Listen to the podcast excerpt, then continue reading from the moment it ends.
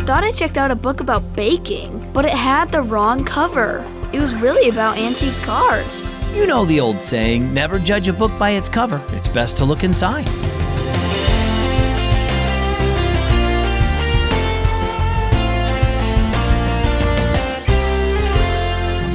It's a great day here at Keys for Kids. I hope you're doing great. My name is Zach. My brother gave me one of his favorite books and told me that I would love to read it. But when I looked at the cover, it seemed kind of boring, not at all like he described it.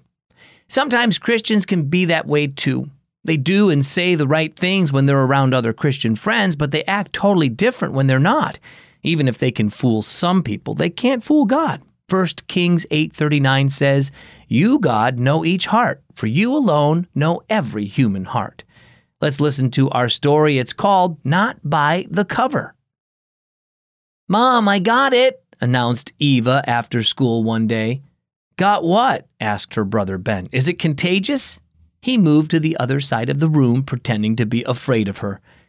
Eva gave him a scornful look and held up a book. The picture on the jacket showed a girl in a long skirt cooking over an old fashioned stove. Ben made a face and Eva grinned. It's the book I was telling Mom about that I found at our school library. It tells how to make vanity cakes like they did in pioneer times. Mom said she'd help me make some if I brought home the recipe. She turned to her mother. Can we make them today? Right after dinner, Mom said.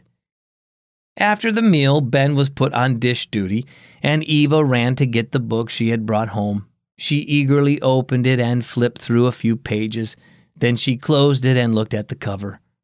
This is weird, she said, puzzled. The jacket on this book says it's about old time cooking, but it's really about antique cars. I can't believe I didn't notice that before. Hey, that might be a good book after all, said Ben. He grinned. I think you should do some dishes so I can read that book. Somehow it got the wrong jacket on it, Mom said, looking at the book. I guess this proves the old saying you can't tell a book by its cover. She smiled at the kids. And that goes for people, too. Ben gave her a questioning look. What do you mean? People sometimes put on a good cover, too, Mom explained. We might go to church and do all sorts of good things. Those who see us may be fooled and think such nice people must be Christians. But God knows what's inside. He knows whether or not we've trusted Jesus and really are Christians, or if we're just pretending to be something we're not. Well, said Eva, compared to that, getting fooled by the cover on this book isn't so serious. But we won't be making those cakes tonight. So, does that mean I get out of doing dishes? asked Ben hopefully. It means you get some help, said Mom. Let's all get at it.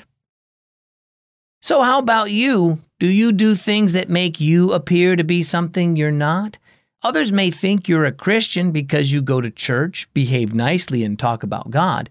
But God knows if you really trust Jesus as your Savior. If not, stop pretending. He sees the real you, so trust in Him today. For more information on what it means to trust in Jesus, get your parents' permission first, then head over to keysforkids.org/salvation. Our key verse is found in the Old Testament book of 1 Kings chapter 8 verse 39. You, God, know each heart, for you alone know every human heart. And our key thought today, you can't fool God. I'm glad I could spend some time with you today on the Keys for Kids story. If you want an easy way to make the stories a part of your everyday life, then ask Alexa to play the Keys for Kids podcast. Then you can listen wherever you have an Echo device, like in the bathroom brushing your teeth, or in the kitchen eating lunch, or even at bedtime just before you go to sleep. It's a great way to make time with God a part of your life. Just ask Alexa, play the Keys for Kids podcast.